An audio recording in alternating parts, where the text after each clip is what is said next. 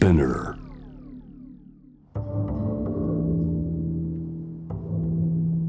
藤原信也新東京漂流えーあの今回から3回にわたってえーフランス・パリ在住の、えー浅野求さんとの電話によるこの話をしたいと思ってます。浅野さんとはちょうど1年前パリがロックダウンしている最中にですね、えやはりこの3回くらい電話対談をしたことがあってですね、まちょうど1年ぶりなんですけども今のこのコロナ状況を中心に、えヨーロッパパリフランスの状況を聞きたいということで、え電話をしました。えー浅野さんとはですねそもそも最初に出会ったのが80年代。で、えーフランスのテレビがあ日本に取材に来た。私も取材を受けたんですけども。その時にあの通訳として、えー知り合いになったんですね。でそれ以降、まあ、たまにまあやり取りがあったんですけどもある時僕はあの朝日新聞に連載してた記事の中で僕の房総のねあの場所っていうか住んでる場所の話をしたところ、まあ、早速手紙が来まして、えー実はそのあの藤原さんとあが住んでおられる全く同じ場所目と鼻の先の場所山の中に、えー小さい頃お父さんがあの掘ったて小屋を建ててそこで、まあ、あの手作りのボートなんかをねたあの作ってよく山から下ろして海遊びをしてたと。まあ、現在浅野さんは、えーパリで、向こうの方と結婚されて2児の母親なんですけども、まあ、そういう意味ではこのずっとパリ生活を行いながら、まあ、自分の幼少期にね過ごしたこの私のいる場所の近くというものがすごく懐かしいということでそれ以降、あの夏休みになると、まあ、帰省するためにですね私のとこに遊びに来て、えー子供なんかがまあ海と山に、えー遊び回ってるというそういう生活をねこれまでも何回も何回も繰り返してきて、えーまあ、そういう意味ではあのすごくこうなじ幼なじみに近いようなね感じのこう方なもんでまあ忌憚のない話が聞けると思います。特に彼女はまあ日本人と向こうで結婚してる、まあ、あのパリのパリ人としての2つの目でですね非常にこうニュートラルな形で、えーフランスというもの世界を眺めることができるという意味であそういう意味では貴重なね意見が聞けると思います。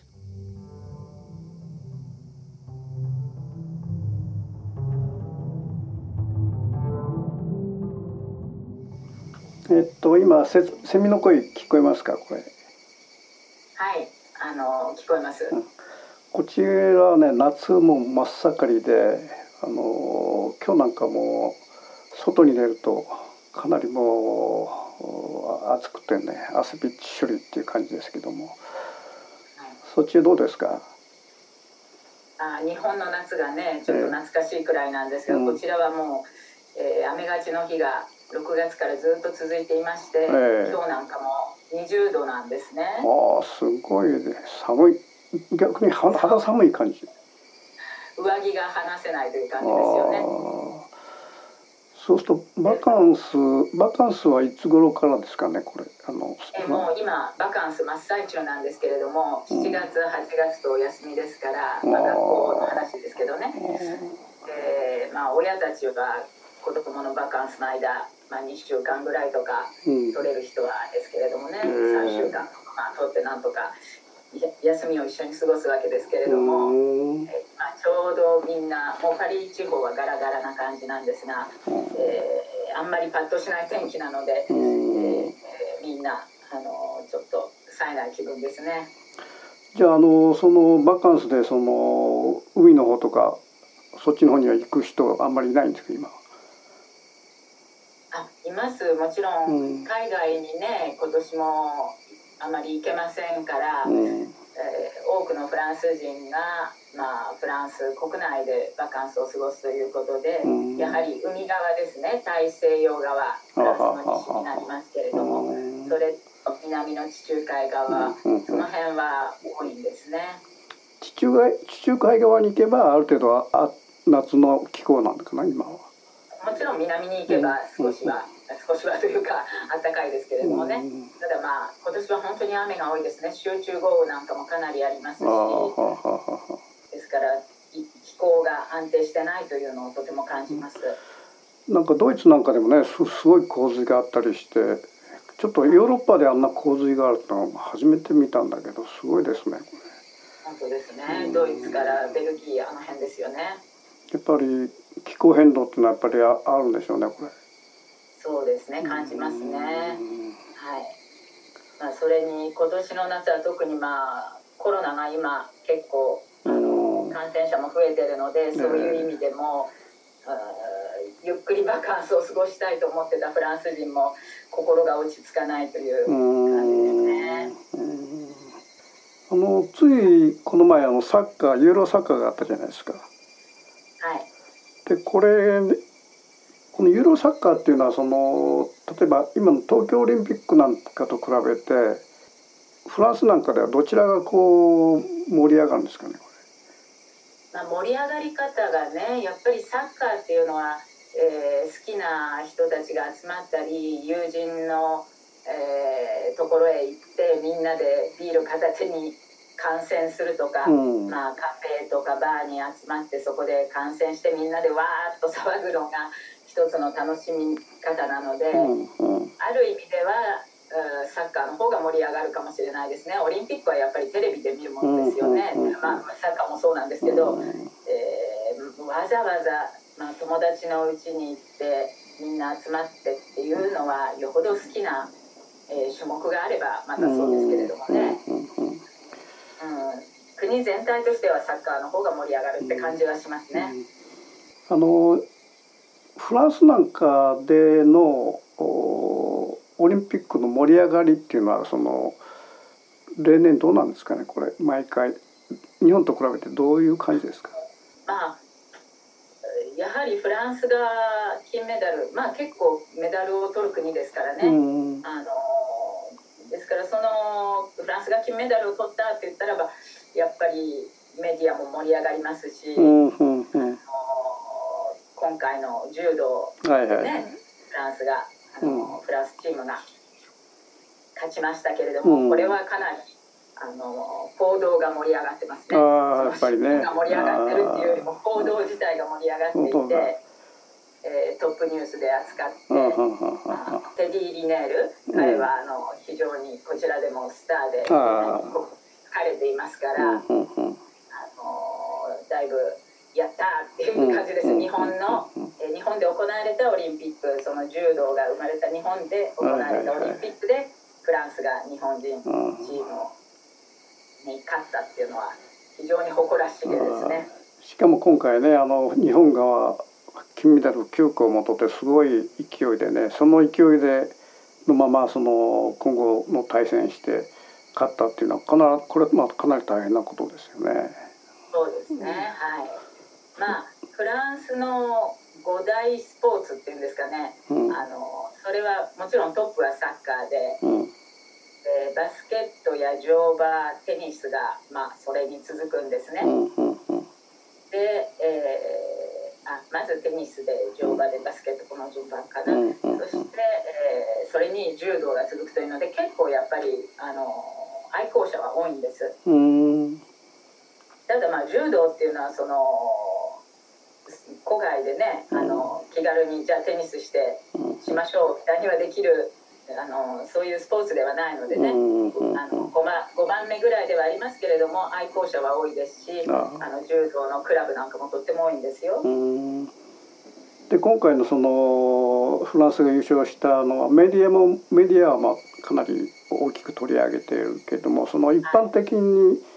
えー、あのフランスのあの人々っていうのはやっぱりそれなりにこうやっぱり盛り上がってるわけですかね。まあそりゃねメダルを取れば嬉しいですからね。ただ今その状況として今の時期ってあのフランス人はみんなバカンスに行ってチリチリになってるわけですね。例えばパリ自体も、あの私が住んでいるパリ郊外の町も、まあ、今朝もちょっと外に出ましたけれども、人気がほとんどなくなってきてですね。みんな田舎とかどっかに行っちゃってるわけです。からそのも盛り上がりっていうのはあまり感じは感じないですね。そのメディアを通してテレビでもちろん盛り上がってますが、はい、それと日本のオリンピックっていうのはやっぱり結構客観的にね見てますし、あのむしろ24年のフランスでのパリオリンピックですか、うん。うん、その時はね多分すごいでしょうけれども、割と冷静な目で見ているという感じですね。それに日本の人たちが今回のオリンピックをにかなりの人たちが人数の人たちが反対しているという報道もオリンピック前に随分されてますので。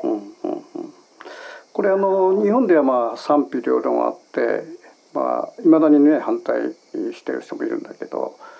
こ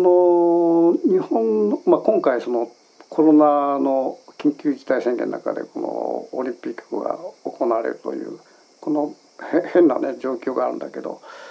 これはあのフランスではどういうふうにこう受け取られてるのかな、うん、それはあのかなり反対派が多いという報道がおあのされているので、うん、やはりそこまでしてするのはお金の問題なのかとかねそういう、うん、割と冷静な見方ですよね。フランス自体はその今回この、まあ、僕らはまあ自分自分とこでやってるから自分たちでその賛否両論の巻き起こってるんだけどフランスではどうあるべきだとかそういう意見っていうのはないんですかねこの東京オリンピック。それはないですね。うん、それはあの外国の外国のっていうか、あそうなんだ。国のことですから、そうした議論は、ね、あそういうのはないんだ。あくまで客観的に日本の報道を報道しているあの、はい、そういうことを報道しているという。そういうスタンスですね。はい。それとあの今回あのオリンピックの直前直前にそのあのいわゆるあの音楽担当の小山田圭吾という人が、まあ、新商者いじめをしていたという報道だとかですねあとその小林健太郎というその、まあ、あの演出担当がねあのホロコーストのことをかなりこうもう昔の話だけどもあのかなり刺激的なそのスキャンダルがあって、えー、日本ではまあかなりもうその直前にかなりまああの大変なことになったんだけど、まあ、音楽担当の新商者いじめそれからその演出担当の、まあ、ホロコースト揶揄するようなあの言動があったっていうことが日本では大騒ぎになったんだけどフランスでどうですか？そのその辺りの。フランスではほとんどメディアでは報道されなかったですね。はあはあはあ、えただもしもそういうことがフランスで起きたらば、うん、あの差別には非常に敏感な国なので、うん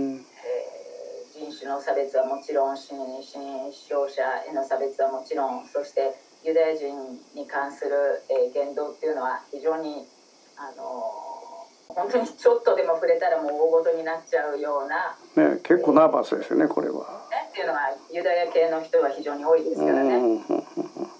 はいであの今回その衛生パスっていうものの導入で、うん、あのをどうするかで、まあ、今非常に揉めてるわけですけれども、うん、揉めてるというか、うん、反対の声も上がってるわけなんですけれども、そのデモがえー、この週末3回目のデモがあったんですね。で前回のデモの時に、えー、そのユダヤ人のあの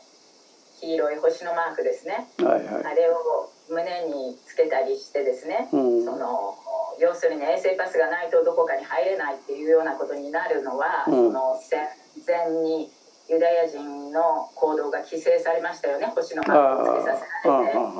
何時から何時しか、えー買い物ができないとか外に出てはいけないとか、うん、あそうしたあの規制に規性を思わせるということで反対者たちはその星のマークをつけたりしたんですがそれも後でものすごい批判を受けましたね。でユダヤ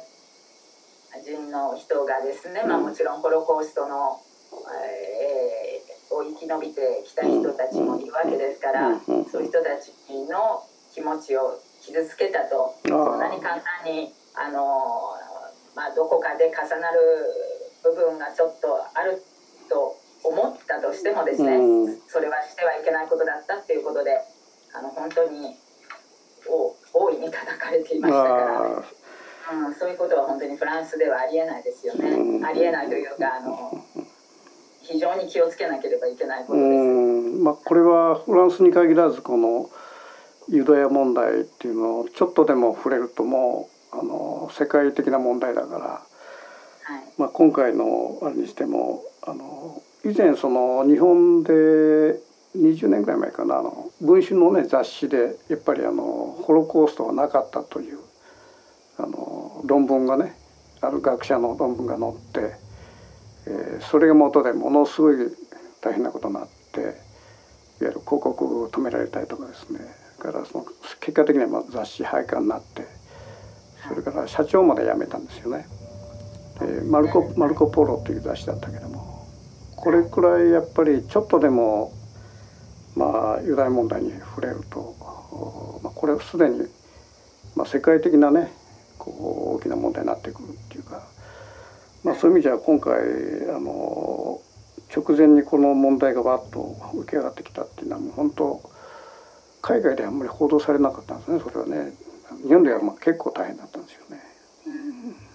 ね。それはあのある意味当然なんじゃないかなと思いますね。うん、やはりお笑いだからといって何でも言っていいのかっていうのはね、まあそれは一つあの大きな問題ですけれども、はい、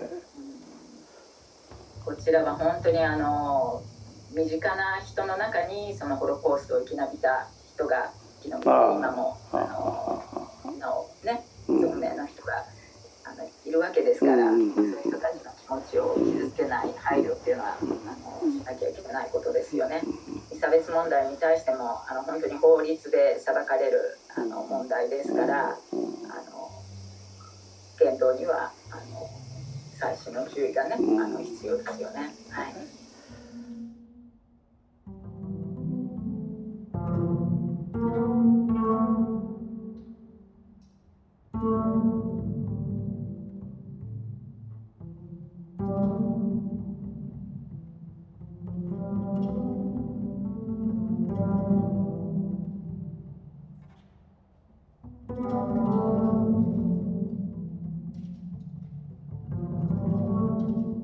藤原信也。新東京漂流。